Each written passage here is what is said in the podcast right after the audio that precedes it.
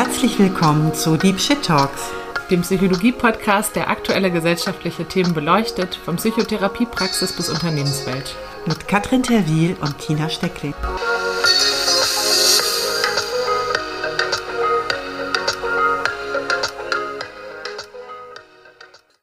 Hi Tina. Hallo Katrin. Ja, wie immer mit einer therapeutischen Einstiegsfrage starten wir in die Folge. Worüber würdest du heute gerne sprechen?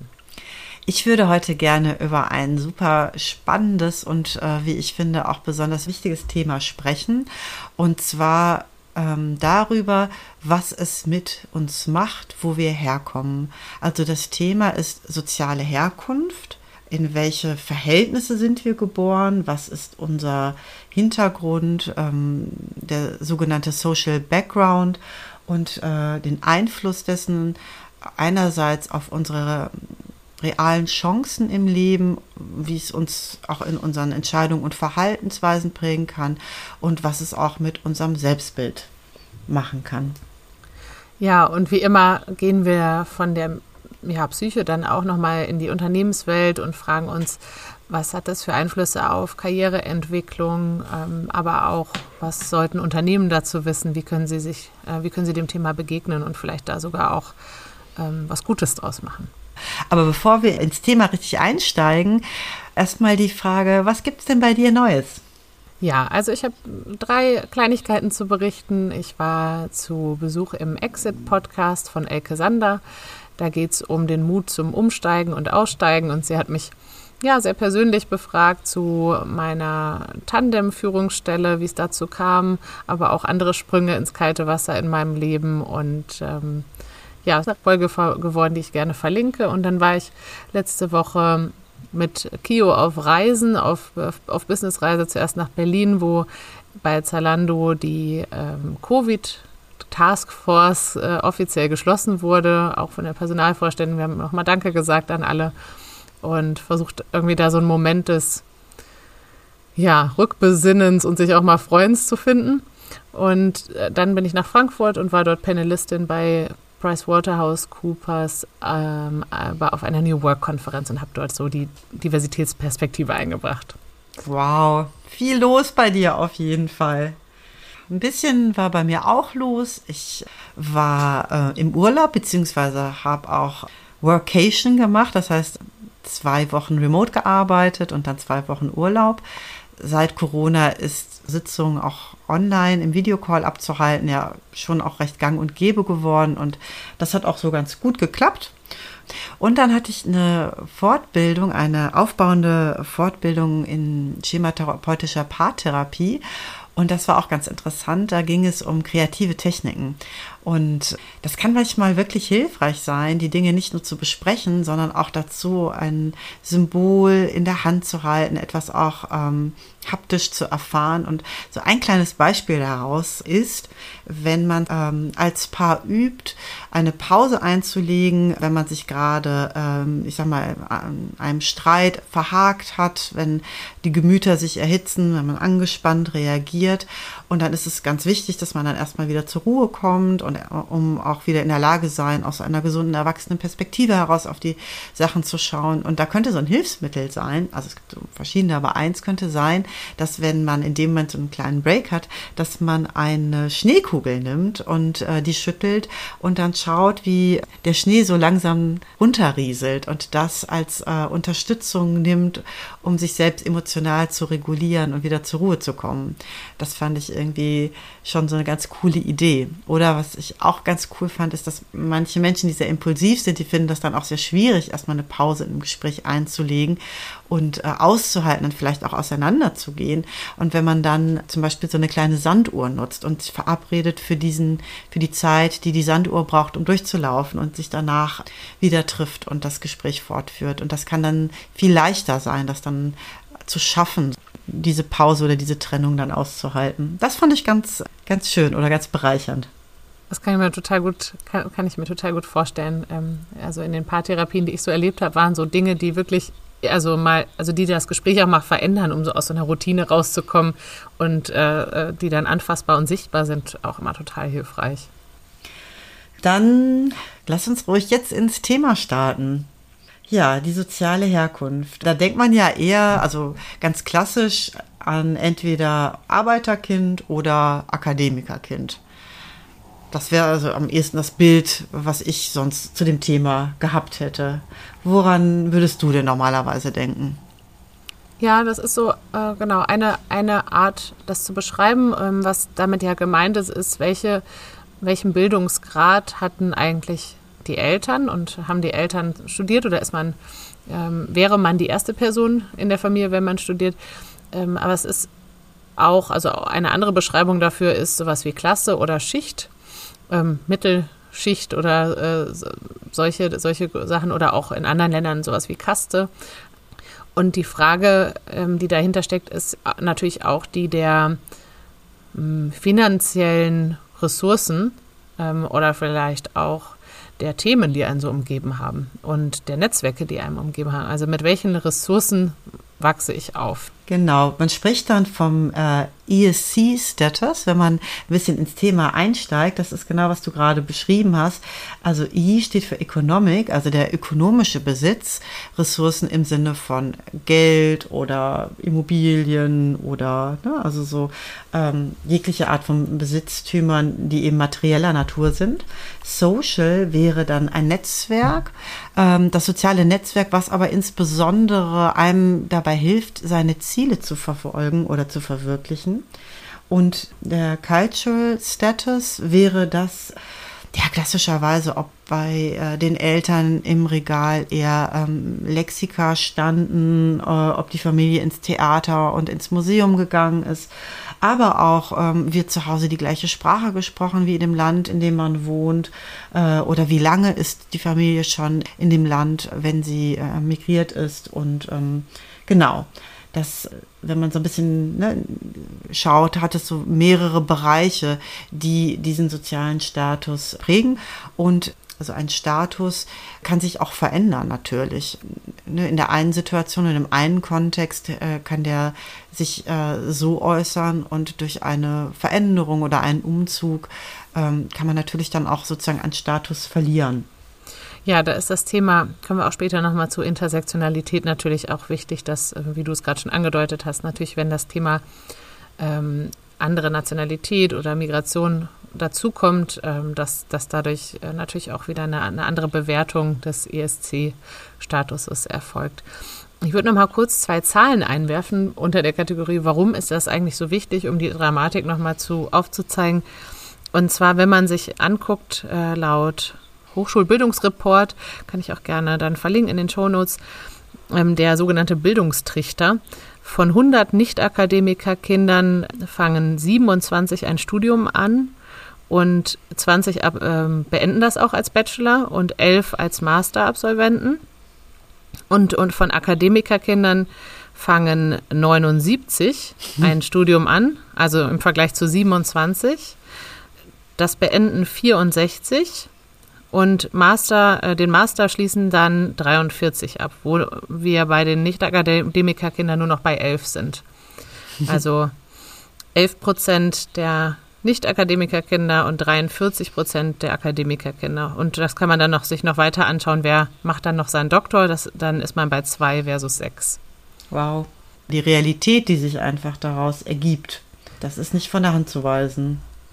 Und ist, ähm, ja. was, was, ich, was, was mir da irgendwie so zu denken gibt, ist, wenn man das hört, dann kann man denken, ah, okay, das sind also Kinder, die sind schlechter gebildet oder so. Oder die haben vielleicht einen geringeren IQ, da sind nicht so durchhaltefähig. Oder naja, ähm, ne, haben halt irgendwie waren faul im Leben. Aber das ist ja eben genau das Problem der, ähm, der, ich sag mal, der Privilegien und der Geburtslotterie, dass bei exakt der gleichen Persönlichkeit und äh, der gleichen Grundvoraussetzung, dem gleichen IQ, die Startbedingungen ungleich schwieriger sind. Also wenn, selbst wenn man genau so ein aufgewecktes Kärchen ist, äh, ja, der Max ist genauso ein aufgewecktes Kärchen wie der, ähm, wie der Moritz. Und beide kommen aber in unterschiedlichen, in unterschiedlichen Familien zur Welt. Die, die Wahrscheinlichkeit, dass ihr Leben sehr unterschiedlich verläuft, ist sehr groß. Und ähm, wir trotzdem in Deutschland neigen wir zu diesem, jeder ist seines Glückes Schmied, man muss nur wollen, äh, alles eine Frage des Mindsets narrativ. Und es bewegt uns ja eigentlich in fast jeder Podcast-Folge. Wie, wie geht es dir damit jetzt auch in Bezug auf dieses Thema? Wenn man sich das als Bild vorstellt, dass man beim Monopoly-Spiel der eine äh, Mitspieler äh, die, oder die eine Mitspielerin bekommt den dreifachen Geldbetrag am Anfang äh, plus schon mal zehn Häuser äh, Vorschuss und die andere Person bekommt äh, das vielleicht nicht, ne, bekommt vielleicht einen Bruchteil des Geldes und darf nun mit einem Würfel würfeln. Und dann sagt man, naja, es liegt ja nur an der Motivation, wie weit man hier kommt. Äh, ist das natürlich auch ganz schön zynisch. Da kann natürlich auch ähm, so das Thema erlernte Hilflosigkeit mit reinspielen. Also erlernte Hilflosigkeit bedeutet, wenn man Menschen eine Aufgabe gibt, die nicht äh, lösbar ist und anderen Menschen eine Aufgabe, die vielleicht auch schwer ist, aber die ist lösbar, aber man erzählt denen äh, Menschen, die die unlösbare Aufgabe äh, haben, nicht, dass die unlösbar ist, äh, und die das fehl attribuieren als eigene Schwäche, dass die dann beim nächsten Mal, bei der nächsten schaffbaren Aufgabe aufhören oder ne, das nicht, äh, nicht mehr schaffen, weil, weil das einfach einen großen Einfluss hat. Deswegen ist das Thema für mich wichtig oder finde ich das wichtig, dass wir darüber sprechen und dass wir da vielleicht auch Bewusstsein schaffen, weil es einfach so ein fälschlichen negativen Einfluss auf Selbstbild hat. Und äh, ich glaube, das lohnt sich da, ja, da nochmal eine andere Perspektive und ein anderes Licht drauf zu werfen. Ja, und absolut hyperrelevant für Unternehmen, wenn man so auf demografischen Wandel und ab, äh, angeblichen Fachkräftemangel, also was heißt angeblich, ja, das wird ein Thema werden für uns, aber äh, warum ich jetzt angeblich gesagt habe, ist, das heißt ja unter Umständen auch nur, dass Menschen aufgrund ihrer Herkunft nicht den richtigen Weg oder die richtige Handreichung gefunden haben oder das richtige Netzwerk, überhaupt zu diesem Fachpersonal zu werden, aber, die, aber durchaus das Potenzial hätten. Absolut. Also, und wie können wir, ne, wie können wir denen den Weg leichter machen? Wie können wir denen irgendwie den zweiten Würfel wiedergeben?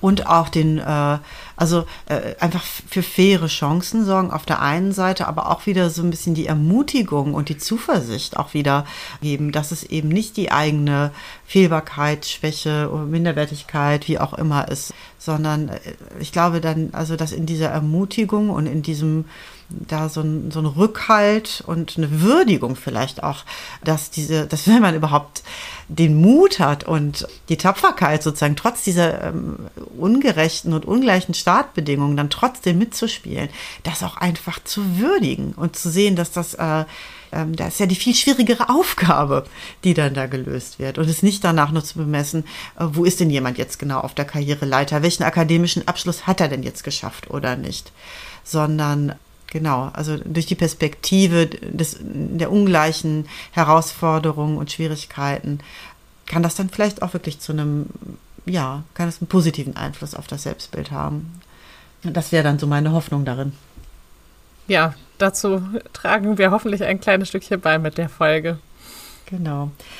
Genau, ja, jetzt haben wir äh, ein bisschen über das Warum gesprochen und äh, im Weiteren wollten wir es ja auch vielleicht so ein bisschen strukturieren, dass wir erst gucken, warum ist das Thema eigentlich wichtig, dann, äh, dass wir dann so ein bisschen in die Tiefe schauen, was bedeutet es denn genau und ähm, auch vielleicht Menschen zu Wort kommen lassen, die da Erfahrung mit haben und am Ende dann nachher schauen, ähm, wie kann man ja, die Ergebnisse sozusagen für sich umsetzen. Was kann sich daraus für einen selbst, für die ähm, therapeutische Praxis, für das Leben von sich und anderen oder wie man anderen Menschen begegnet oder eben auch auf die Arbeitswelt, wie kann das schlau umgesetzt werden?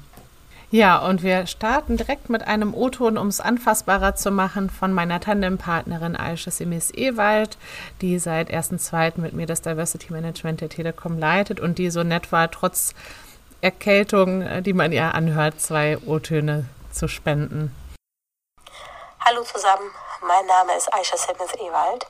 Ich bin die Tandempartnerin von Katrin und unter anderem auch Arbeiterkind mit Migrationshintergrund. Wie Katrin auch habe ich Psychologie studiert und tatsächlich war mein Studium der erste ja, Moment in meinem Leben, in dem ich verstanden habe, was es eigentlich bedeutet, ein Arbeiterkind zu sein. Und da gab es auch so einen ganz besonderen Moment, der mir diese Klarheit das erste Mal gebracht hat. Und zwar ging es darum, dass wir für eine Gruppenarbeit einen Termin gesucht haben. Und da ich mein Studium selbst finanziert habe, hatte ich einige Nebenjobs und war dann zeitlich natürlich auch nicht so flexibel wie die anderen Personen in der Gruppe. Ja, und dann kam eine Frage von meiner Kommilitonin. Sie hat gesagt, Asche, warum arbeitest du eigentlich so viel? Und da habe ich zurückgefragt, was denkst du denn, warum ich so viel arbeite? Und sie meinte, naja, wahrscheinlich brauchst du Geld, aber frag doch einfach deine Eltern oder deine Großeltern. Und dieser Schlüsselmoment hat mir aufgezeigt, dass wir aus komplett unterschiedlichen Realitäten kommen. Ja. Toll, ja, tolles, tolles Beispiel. Danke an Eiche, dass sie äh, das so mit uns teilt. Und äh, ja, muss man schon auch so ein bisschen bitter schmunzeln eigentlich, ne? Ja, kannst du einfach mal fragen, hör mal. ja, Mensch. Vielleicht bist du einfach nicht auf die Idee gekommen, ne, mal nachzufragen. Nein, aber ähm, das ist, äh, was, was Aisha da beschreibt, auch mit den Nebenjobs, ist, glaube ich, ein schon total spannender und wichtiger Punkt. Ähm, wenn Unternehmen zum Beispiel auf Lebensläufe gucken und irgendwie so schauen, ah, hat jemand ein Praktikum gemacht bei, ähm, ja, bei einem DAX-Konzern und ist danach irgendwie als Trainee irgendwo hingegangen oder war jemand im Ausland und, und, und. Ähm, und dann daneben liegt ein, liegt ein Lebenslauf, wo entweder nichts drinsteht, das kann ja auch mit Scham zu tun haben, diese Sachen nicht runterschreiben zu wollen, oder? Da ist ein Lebenslauf, da steht ähm, Babysitte, Zeitung ausgetragen, auf Events gewesen, äh, Sachen verkauft, äh, Pizza ausgetragen oder so, dass man da, dass, also Mann, viele Menschen, die einstellen in Unternehmen, eher zum Ersteren tendieren und sich denken, ah, ganz profunde, solide Ausbildung und ganz interessante Erfahrungen, ganz marktrelevante und das andere eher abwerten, wobei äh, da eben ja also viel mehr Selbstverantwortung und ja, ich sag mal, eine Willenskraft, eine Resilienz hintersteckt. Oft auch viel mehr praktisches Wissen. Ähm, also ich kann auch gleich gerne mal erzählen, wie so meine ersten Jobs aussahen, ähm, was, was, was, was ich glaube, was ich da gelernt habe, aber auch so eine, so, so, so ein, ich sag mal, eine Praxisnähe und ein, was zählt eigentlich wirklich und, ne, und äh, auch vielleicht zu ungünstigen Zeiten aufstehen müssen und also durchziehen, ja, wieder aller Widerstände. Ähm, was aber oft nicht rausgelesen wird aus Lebensläufen, die vielleicht so klingen. Dieses Thema und auch gerade als Aisha sagte, äh, im Psychologiestudium war sie da so die Einzige, das zeigt auch, dass dieses Thema auch eine Relevanz in der psychotherapeutischen Praxis hat.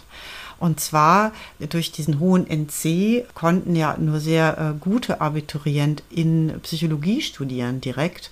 Und das macht natürlich, dass es auch ein bestimmter äh, Schlag Menschen eher war, mit einem bestimmten eher wahrscheinlich gut situierten Akademiker, Haushalt, äh, Menschen, die auch in der Lage sind, eher ne, für so eine hohe fleißige Anpassungsleistung, die dann äh, dieses äh, gute Abitur, ne, also all, all die Rahmenbedingungen, die da äh, mitspielen. Ähm, ich hatte mich auch noch mal mit einer Lehrerin irgendwann mal unterhalten, die meinte, es macht auch wirklich einen Unterschied, ob die Eltern auf der Matte stehen, ne, bei der Notenvergabe oder wie auch äh, SchülerInnen gefördert werden. Na, auf jeden Fall, was ich damit sagen will, dass man brauchte früher, das ändert sich ja gerade, als das Psychologiestudium, um dann später eine Psychotherapeutenausbildung zu machen, um dann psychotherapeutisch äh, im Krankenkassensystem tätig zu sein. Und das macht natürlich filtert dann, dass es eben auch eher ein bestimmter Typus an Menschen ist und Menschen, die vielleicht eher eben diesen Hintergrund nicht haben oder ein ne, einen brüchigeren Lebenslauf, die landen da einfach nicht. Gleichzeitig wissen wir aber auch, dass die Passung ein ganz wichtiger Wirkfaktor in der, für den therapeutischen Prozess ist. Wichtiger zum Beispiel als die Methode. Passung heißt, wie gut ist der Match zwischen Therapeut und Klient und äh, sich eine bestimmte Gruppe vielleicht dann weniger auch dazu zu Hause fühlt, einfach in der Sprache, im Auftreten, in dem, äh, auch von dem, was man so ähm, erlebt hat. Und das ist an der Stelle, und es äh, hat das, ist das auch, finde ich, mit so eins der stärksten Argumente für die Regelung des Heilpraktikers für Psychotherapie. Neben der ähm, Approbation ist das die einzige andere Variante, wie Menschen psychotherapeutisch tätig sein können. Das geht dann leider nicht im Krankenkassensystem, aber ähm, so haben auch Menschen, die eben nicht diesen ganz klassischen Weg gegangen sind, die Möglichkeit, psychotherapeutisch tätig zu sein, wodurch einfach auch eine viel größere Vielfalt ähm, ermöglicht wird. Und das finde ich gerade an dieser Stelle auch nochmal relevant.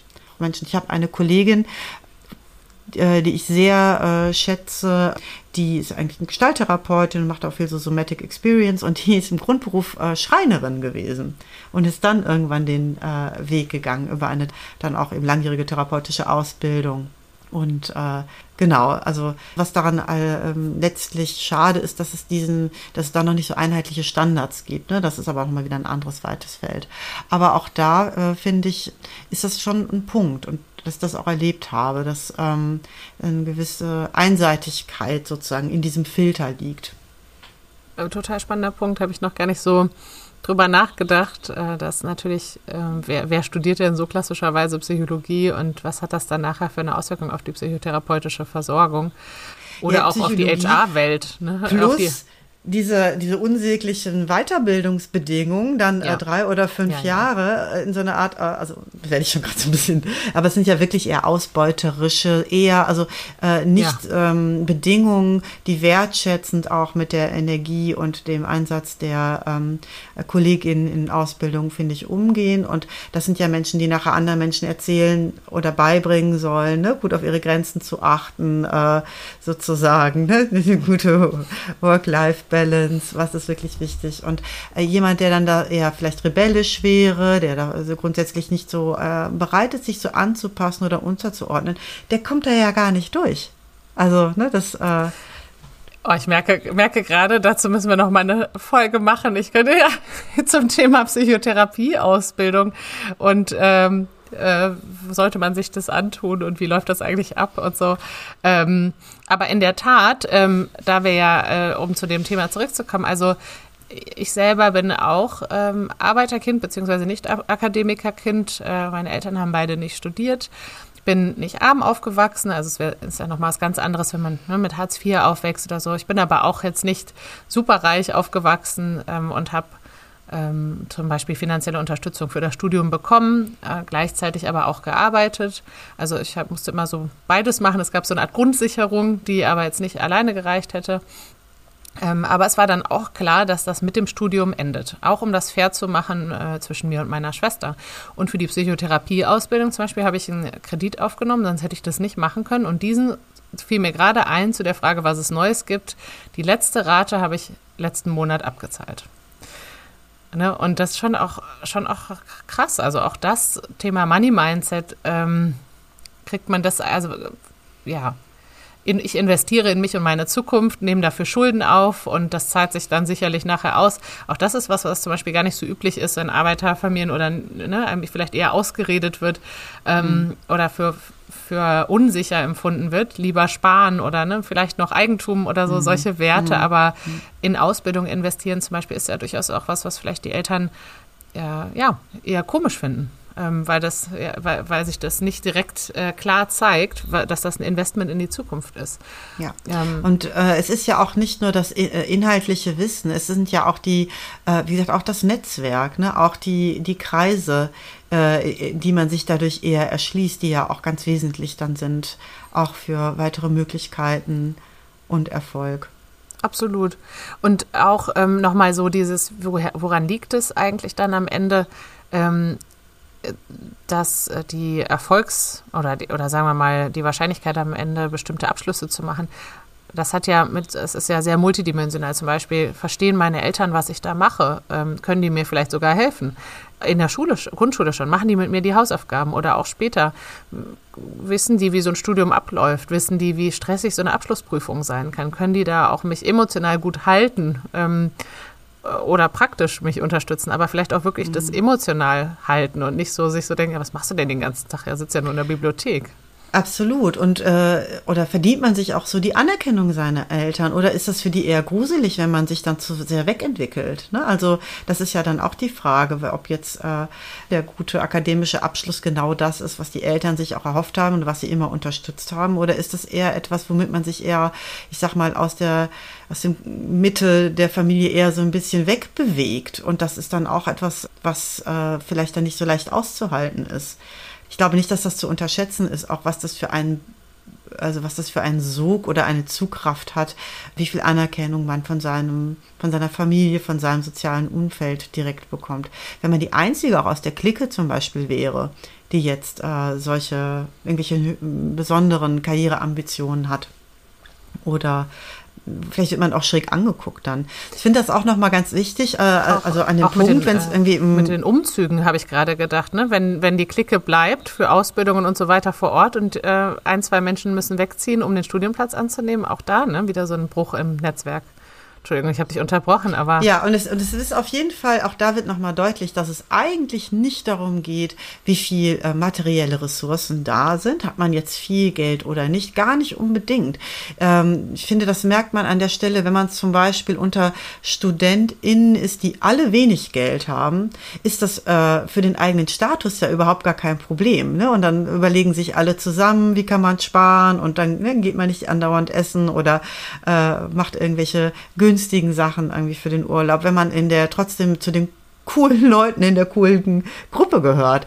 Und gleichzeitig, wenn aber der, ähm, der materielle Status bedeutet, dass man da eben ne, so ein bisschen anders angesehen wird, das nicht so mithalten kann, nicht zu den gleichen Events kann, nicht äh, mit in Skiurlaub kann und so weiter, das, dann hat das natürlich einfach einen riesigen Einfluss auch, weil ähm, Zugehörigkeit einfach so ein wichtiger Faktor ist, ne? auch ein protektiver Faktor im Bereich ähm, ne, für die Entstehung von psychischen Erkrankungen.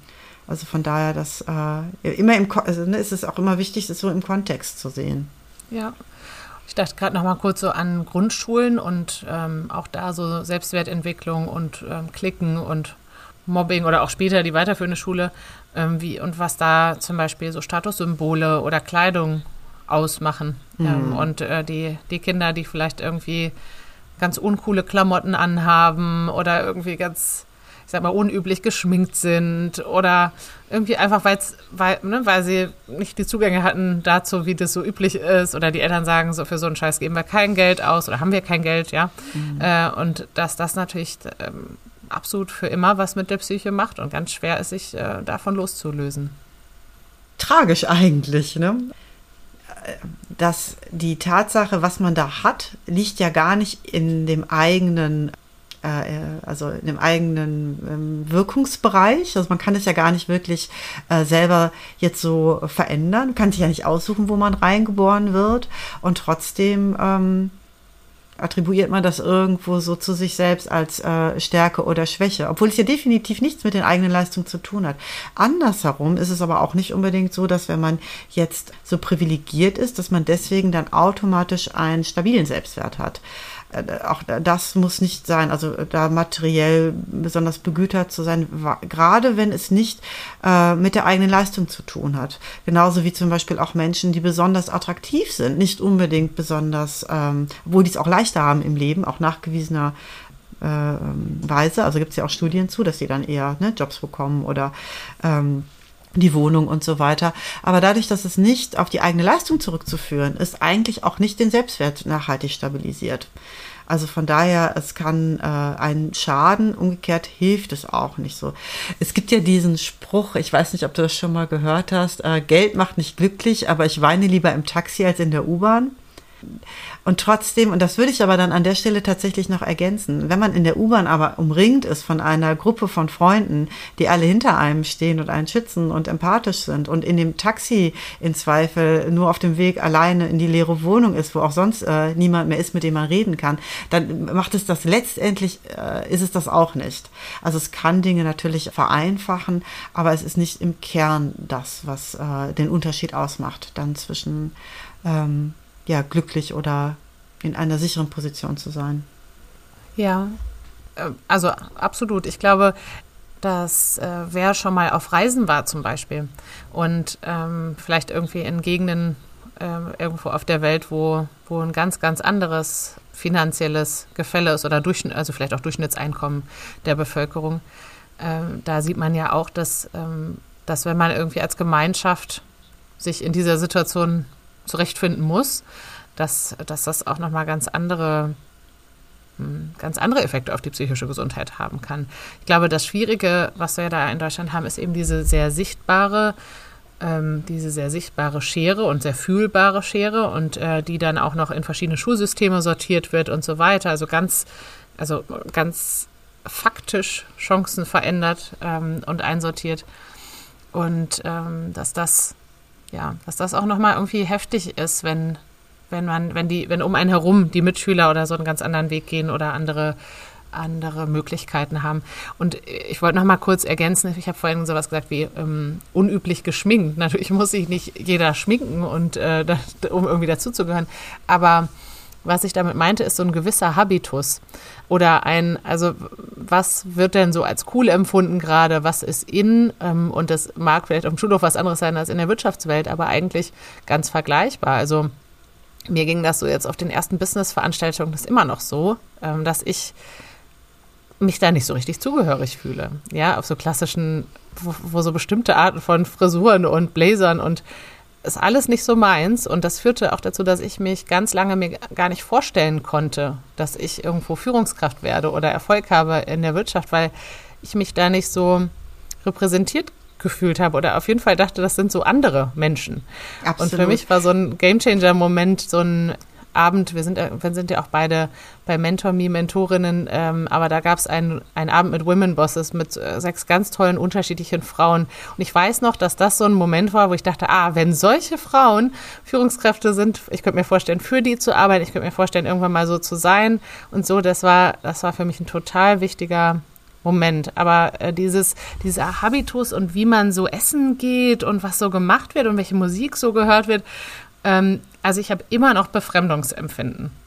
Das ist ganz, ganz spannend. Ich hatte mal tatsächlich auch ähm, ja im Arbeitskontext mal einen Artikel ähm, gezeigt bekommen, ich glaube aus dem Tagesspiegel oder so, der genau dieses Thema hatte, dass wenn man sozusagen eigentlich von seiner sozialen Herkunft nicht der Schicht entspricht, in der man dann sozusagen ist, also was man eben aufgestiegen ist, jetzt in irgendwelchen höheren ähm, Karrierekreisen oder akademischen Kreisen, dass das nicht bedeutet, dass mit dem Erreichen dieser Stufe, dass dann die Entspannung eintritt, sondern dass eigentlich diese Diskrepanz zwischen, das ist nicht das, wo ich originär zu Hause bin, sondern das, eigentlich bin ich woanders zu Hause. Eigentlich gehöre ich oder was sich auch wie zu Hause anfühlt und auch die Angst davor, dass das so äh, erkannt werden könnte, dass man eigentlich ja nicht wirklich hierhin gehört, dass das ein permanenter zusätzlicher Kraftaufwand ist, dass immer wieder, also dass, ähm, dass immer wieder eine andere Überwindung Überwindung ist immer wieder auch eine andere Verunsicherung, die so leicht unten einfach so mitläuft, die die ganze Zeit mitgetragen werden muss. Das fand ich auch sehr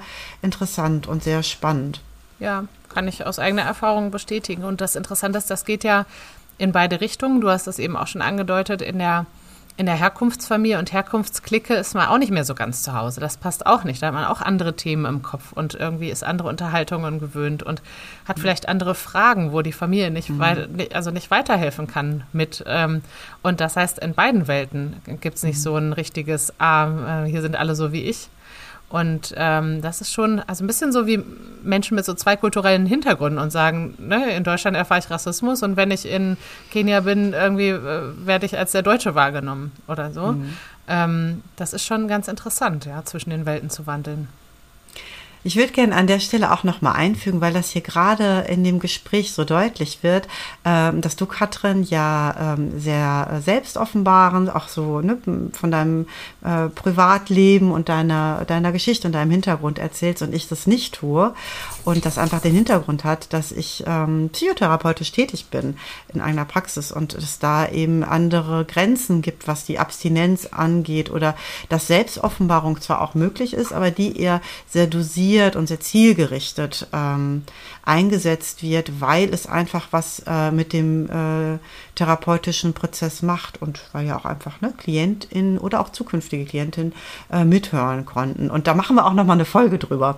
Und ne, was es da auch vielleicht auch ein bisschen unterschiedliche Stile vielleicht auch gibt oder Bandbreiten. Aber ich fand es an der Stelle, weil es so äh, deutlich wird einfach, dass du sagst, habe ich auch noch ein Beispiel und auch noch äh, aus meinem Leben und ich dazu sozusagen mich bedeckt halte, dass das äh, diesen Hintergrund hat. Und ähm, auf die Folge freue ich mich dann auch.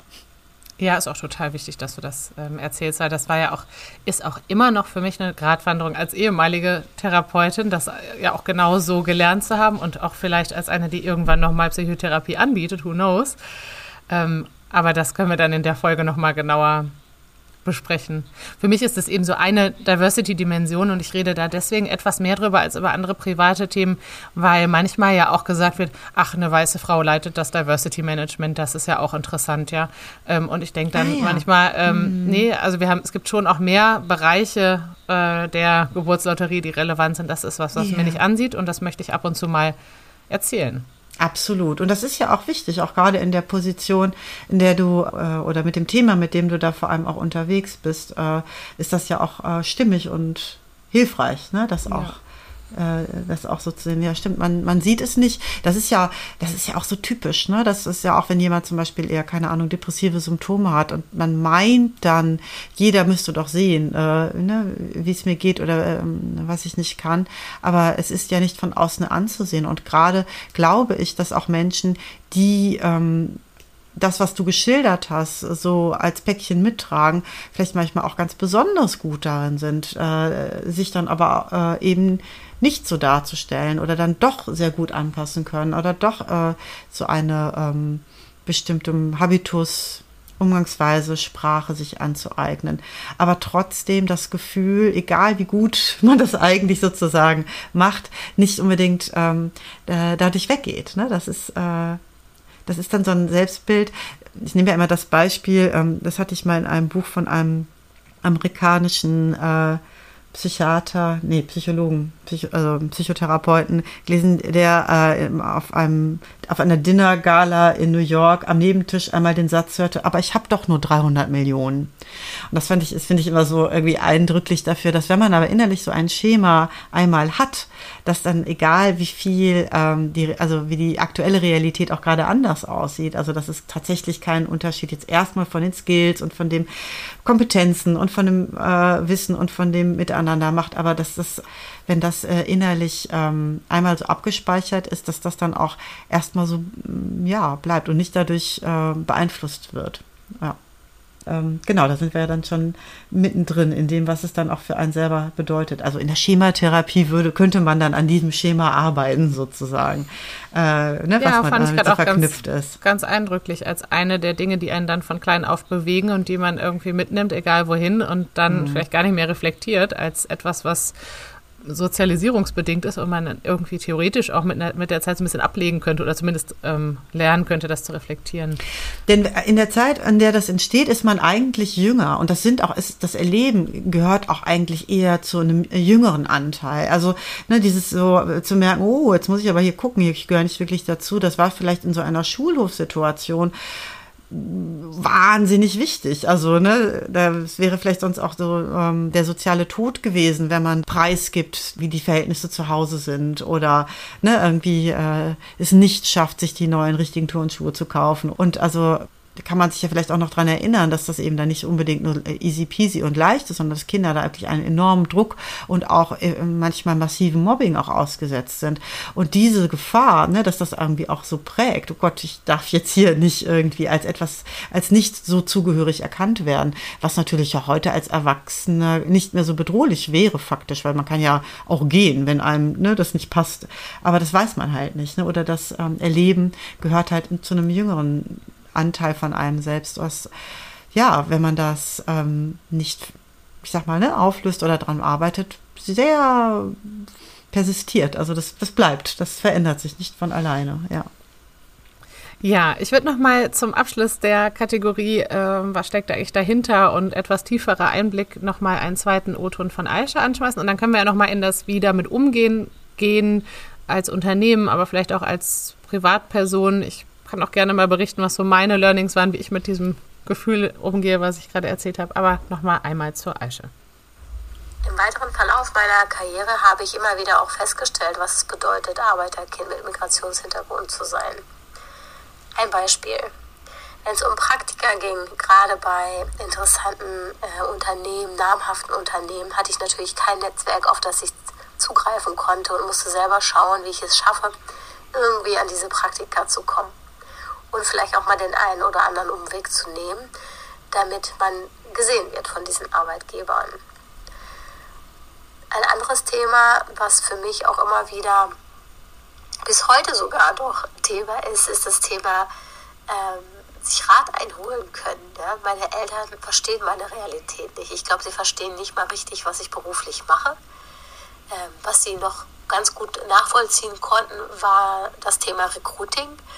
Aber alles, was darüber hinausgeht und so wirkliche Personalarbeit betrifft, ähm, können sie nicht mehr verstehen. Und ich glaube, wenn man die jetzt, wenn ich sie jetzt anrufen würde und fragen würde, könnten sie nicht erklären, was ich beruflich mache. Und das führt auch dazu, dass manchmal sie auch meine Sprache nicht mehr verstehen. Ja? Ich meine, meine Eltern sprechen ähm, Türkisch in ihrem äh, Alltag. Ich spreche vor allem Englisch ähm, und Deutsch zu Hause mit meiner, äh, mit meiner eigenen Familie. Mein Mann ist Deutsch. Und ähm, wenn wir uns unterhalten, dann merke ich, dass ich auch meine Sprache sehr anpassen muss. Ja? Weil meine Sprache ist natürlich sehr akademisch geprägt. Und wenn ich mit meinen Eltern spreche, merke ich ganz oft, dass sie gar nicht verstehen, was ich sage. Und äh, sehe das so in ihren Gesichtern, ja, ganz im Alltag. Ähm, ja, und ein anderes Thema, ähm, das mir auch immer wieder aufzeigt, dass meine soziale Herkunft ein Thema hier spielt, sind finanzielle Themen. Also alles, was mit Geld investieren zu tun hat und auch Geld ausgeben zu tun hat. Ja. Ich bin mit dem äh, mit dem Mindset aufgewachsen, Geld ausgeben ist schlecht, man, man soll kein Geld ausgeben, man soll sparen und ähm, darf jetzt nicht so verschwenderisch leben.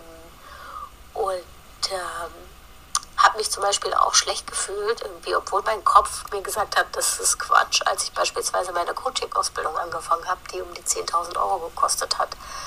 Ähm, oder auch als ich mich weitergebildet habe ähm, im Bereich Finanzen, ja, das erste Mal habe ich mit dem Aktienmarkt beschäftigt. Und dann hat meine Familie auch gesagt, naja, das ist auch alles kein ehrliches Geld und ähm, das ist alles, also da weiß man ja nicht, was da passiert und äh, so kann man ja kein Geld machen. Ja? Und ähm, diese Diskussion hatte ich mehrfach auch innerhalb meiner Familie, bis irgendwann alle verstanden haben, dass es nicht darum geht, irgendwie den schnellen Euro zu machen, sondern um nachhaltig Geld zu investieren. Und ja, mittlerweile haben alle jetzt auch ein ETF-Konto, worauf ich stolz sein kann, ja. Ähm, aber ja, das sind so, so die Momente, in denen ich das auch merke. Was sie da schildert, äh, ne, wie ungleich äh, schwieriger ist das mit diesen Startbedingungen und dann äh, ja den Weg zu gehen und sich diese Felder zu erschließen und ja, kann da einfach nur sagen, wow, gehen wir so ein bisschen die Kinnlade, steht mir da offen, dass sie da so, ja, so kraftvoll und mutig ist. Eine Inspirationsquelle mit, mit Aisha zu arbeiten und ähm, sie ist ja auch nebenberuflich selbstständig ähm, und macht vor allem auch so Karriere-Coaching, ähm, mhm. sich hocharbeiten, ne? so mhm. Selbstvertrauen mhm. im Beruf, ähm, äh, Gehaltsverhandlungen und so und ist da auch wirklich, schätze ich auch mal mit ihr drüber zu sprechen. Und da merkt man übrigens, genau das, dass, dass dieses schon so früh sich ähm, immer wieder über den Status quo hinaussetzen müssen, in sich selber investieren, zu fragen, wo sind Lücken, wie kann ich die überwinden, alleine, ohne dass sie mir zugesteckt werden und so, ne? Dass, äh, dass das jetzt total auch ihr berufliches Selbstverständnis formt und ähm, ganz spürbar ist, auch in der Art zu führen, ne, wenn Probleme auftreten, strategische, immer die Frage, was ist jetzt die Lücke, was braucht es, um das zu schließen. Ähm, und da können sich Arbeitgeber sehr dankbar schätzen, so Menschen im Unternehmen ich. zu haben. Ja, finde ich also äh, genau dafür auch äh, ne, diese ähm, Inspiration für andere und auch so, äh, dass es so deutlich wird, was für ähm, was für eigentlich nochmal eben überdurchschnittliche Kompetenzen und Fähigkeiten dann da so mit einhergehen. Ähm, ja, finde ich total hilfreich und, und wichtig. Was ja nicht heißt, dass jeder so einen Weg gehen muss. Ne? Also, äh, ich also umgekehrt finde ich, kann es nicht bedeuten, dass man jetzt jedem trotz schwierigster Startbedingungen oder ungleichen Startbedingungen äh, man sagen kann, naja, wenn die das schafft, dann muss man das ja schaffen können. Ich finde es eher äh, ausnahmsvoll so an der Stelle. Und, ja, ähm, rein statistisch ist es, ist es ja auch so, ne? ja. Ganz genau, ja. Ja, ähm, vielleicht können wir ja noch ein bisschen weiter schauen äh, in unser ähm, in unser Wie. Ne? Da hatten wir ja auch noch einen weiteren O-Ton. Und zwar die Frage, was, wie kann man jetzt mit der Situation umgehen? Wir haben schon so ein paar Dinge gerade anklingen hören, aber wie kann man damit umgehen als Privatperson, aber auch als Unternehmen, Und ähm, ich bin zum Beispiel selber ähm, in ja, so einer kleineren informellen Austauschgruppe von Netzwerk Chancen.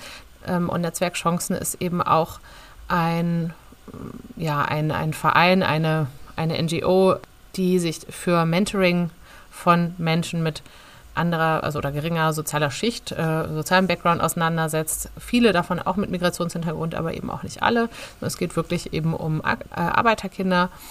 Und dort wird sich auch ganz viel ausgetauscht in der Gruppe, immer mal wieder nach Hilfe gefragt, kennt ihr wen, der wen kennt und so weiter und so fort. Und ja, die Gründerin Natalia hat uns auch einen O-Ton dargelassen, erzählt noch mal ein bisschen was über ihre Beweggründe und natürlich auch, wie Unternehmen mit dem Netzwerk interagieren können. Vielleicht starten wir damit mal, um ins Wie reinzukommen. Hallo, ich bin Natalia Nepomniascha und ich habe vor ja, mittlerweile über sechs Jahren Netzwerk Chancen gegründet. Wir waren die ersten in Deutschland, die uns dafür eingesetzt haben, dass soziale Herkunft als Diversity-Faktor anerkannt wird. 2018 noch belächelt, aber seit 2021 ähm, ist das Thema nicht mehr wirklich wegzudenken. Und wir haben angefangen, uns damit zu beschäftigen, weil wir ein ideelles Förderprogramm sind. Wir bieten kostenfreie Förderung für junge Erwachsene und zwar für soziale AussteigerInnen, das heißt Menschen, die entweder aus finanzschwachen oder aus nicht akademischen Familien kommen. Wir bieten ihnen kostenfreie Workshops, Mentoring, Coaching an, aber auch Jobangebote von unseren UnternehmenspartnerInnen. Und in dieser Arbeit haben wir gemerkt, dass ähm, viele Unternehmen ja, auf Diversity gesetzt haben, aber nicht so wahnsinnig offen dafür waren, auch soziale Aufsteigerinnen einzustellen. Und deshalb angefangen dazu aufzurufen, äh, dass auch soziale Herkunft als Diversity-Faktor zählen muss. Für mich gehört soziale Herkunft auf jeden Fall zu Diversity dazu, weil soziale Herkunft uns prägt und auch dafür sorgt, dass wir vielleicht unterschiedlich denken. Je nachdem, wie wir aufgewachsen sind, wie unser Weg war, finden wir Lösungen auf unterschiedliche Art und Weise und gehen Herausforderungen auch unterschiedlich an. Darüber hinaus sind soziale AufsteigerInnen, die zwischen verschiedenen Welten jonglieren müssen, auch besonders empathisch und flexibel und damit natürlich ganz tolle ArbeitnehmerInnen. Als Netzwerk Chancen merken wir ganz oft, dass unsere Mitglieder berichten, dass viele ArbeitgeberInnen, aber auch andere Menschen ihre Ambitionen gar nicht verstehen können. Oft denkt man, wenn jemand von unten kommt, sollen sie froh sein, dass sie überhaupt einen Job haben. Das finde ich sehr traurig, denn ich denke, in unserer Gesellschaft sollte es auch als Hartz-IV-Kind möglich sein, bis ganz nach oben auf der Karriereleiter zu kommen. Gerne auch bis hin zum DAX-Vorstand.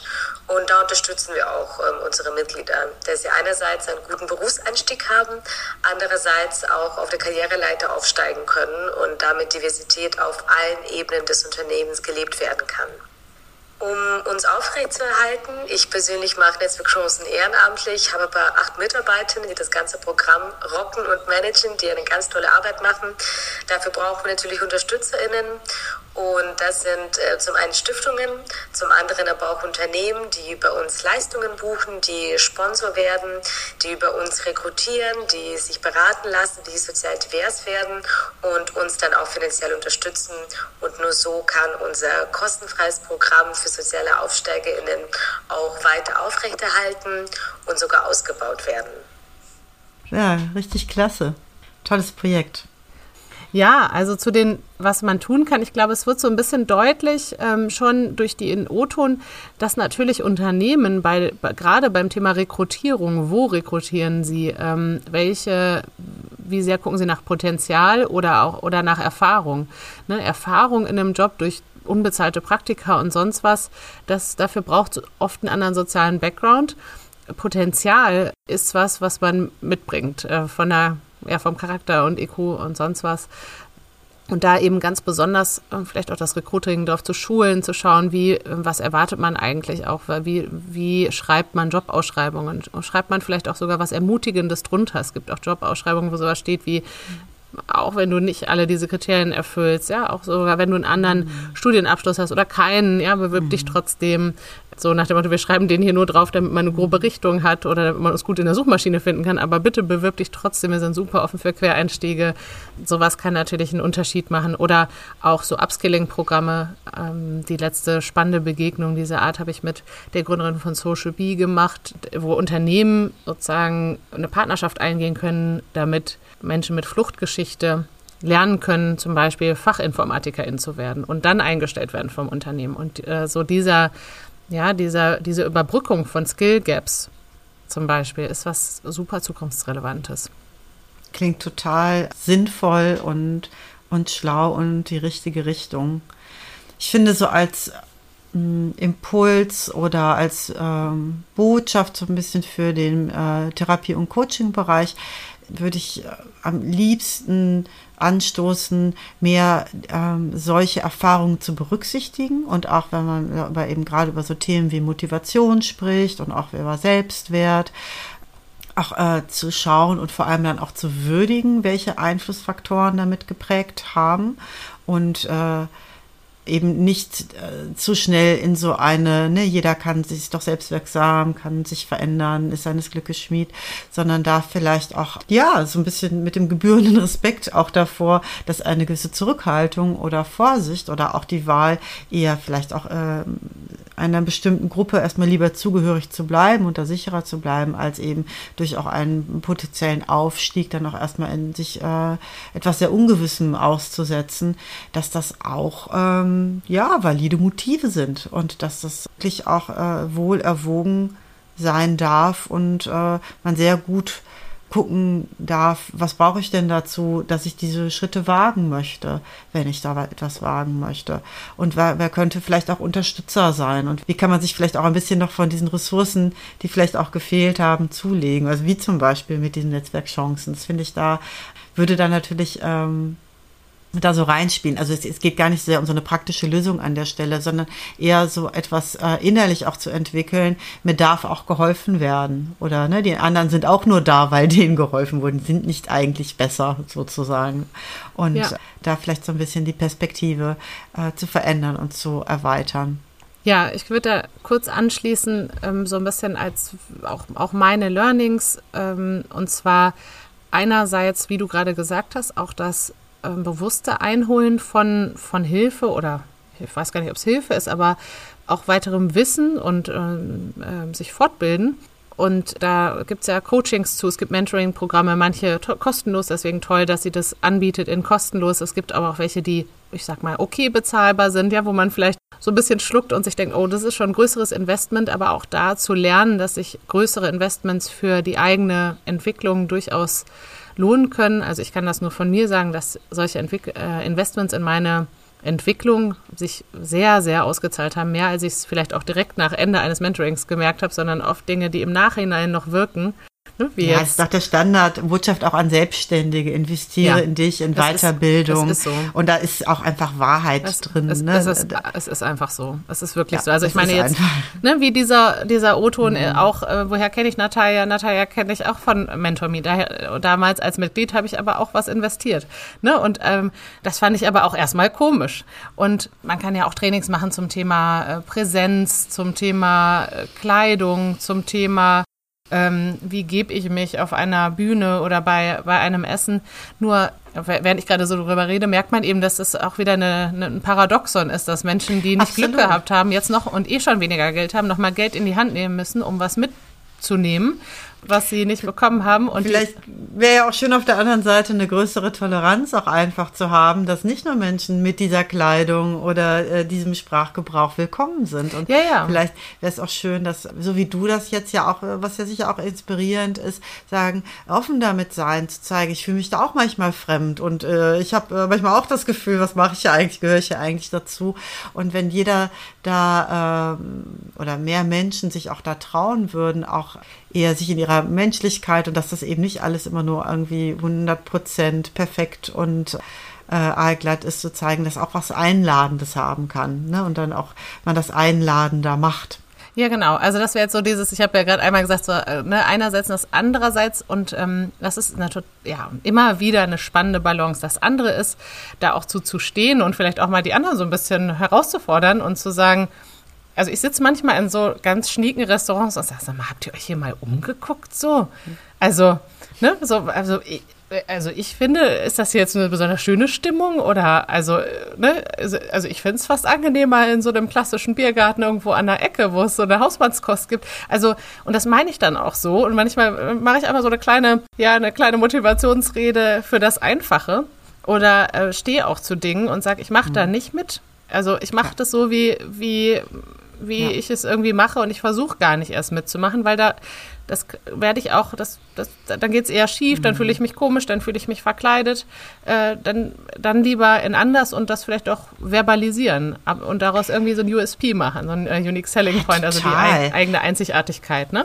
Absolut, weil dadurch wirst du ja auch sichtbar und nahbar und dann kann man mit dir connecten und dadurch kann auch wirklich Verbindung entstehen und die muss nicht dadurch entstehen, dass man das genau gleich nachahmt und besonders gut ne, sich wie ein Chamäleon anpasst, sondern wirklich äh, sich auch dann vielleicht traut, man selbst zu sein. Ich weiß, ich will das jetzt nicht sagen, dass man das machen muss, das ist sicherlich auch schwierig und man muss auch gucken, ob man ne, innerlich äh, genug Selbstvertrauen in dem Moment auch äh, zur Verfügung hat, um das zu machen. Aber die, der Effekt ist sicherlich ein überraschend positiver. Also wenn man sich da traut, in seinem, das ist aber ein bisschen komisch hier für mich, menschlich nahbar, so ein bisschen offen darin zu sein. So ist Offenheit ja generell der Türöffner eher und auch dahin, dass ähm, man äh, sich ja wieder auf einer neuen, tieferen Ebene auch begegnen kann. Ja. Also das war doch ein schöner Schluss, ein schönes Schluss, ja, weil es so schön zurückgeführt hat zum Beginn der Stunde. Ja, genau. Sehr schön. Ja, ich hatte noch die ganze Zeit so im Hinterkopf, dass es irgendwie auch im Grundgesetz steht, dass äh, man nicht aufgrund seiner Herkunft benachteiligt werden darf und dass das ja eigentlich auch soziale Herkunft dann beinhalten müsste, theoretisch. So weit sind wir noch nicht, dass man nicht benachteiligt wird, aber. Ja, spannenderweise, die äh, ist tatsächlich soziale Herkunft inzwischen, zum Beispiel bei der Charta der Vielfalt, ist so eine große Vereinigung von Unterne äh, wo Unternehmen sich zusammentun und sagen, was heißt denn Diversity für uns, aufgenommen als Kategorie, aber noch nicht im Allgemeinen Gleichbehandlungsgesetz, wo, Ach, wo ähm, Unternehmen dazu aufgefordert werden, Diskriminierung abzubauen und zu verhindern. Und äh, da wird, da laufen Petitionen und da wird dafür gekämpft, dass soziale Herkunft aufgenommen wird, ähm, neben den anderen Dimensionen wie sexuelle Orientierung oder Alter und so weiter oder Behinderung. Eine weitere Kategorie, die dafür kämpft, ist äh, die Frage, bin ich Eltern? Also habe ich, hab ich Kinder oder nicht? Dass das Elternsein nicht im Weg stehen darf. Spannend, total, äh, ja, total interessant. Ja, prima. Schön. Dann machen wir mal an der Stelle auch äh, angesichts der Zeit einen Punkt. Gut. Tschüss, Tina. Bis zum nächsten Mal. Ja, bis zum nächsten Mal. Tschüss. Tschüss. Das war's also von uns für heute. Mehr von Katrin gibt es bei LinkedIn und bei katrin-terwil.de. Und mehr von mir zu lesen gibt es bei soulmates.berlin und folgt mir gerne bei Instagram. Da bin ich Soulmates Berlin ohne Punkt dazwischen. Dann bis zum nächsten Mal.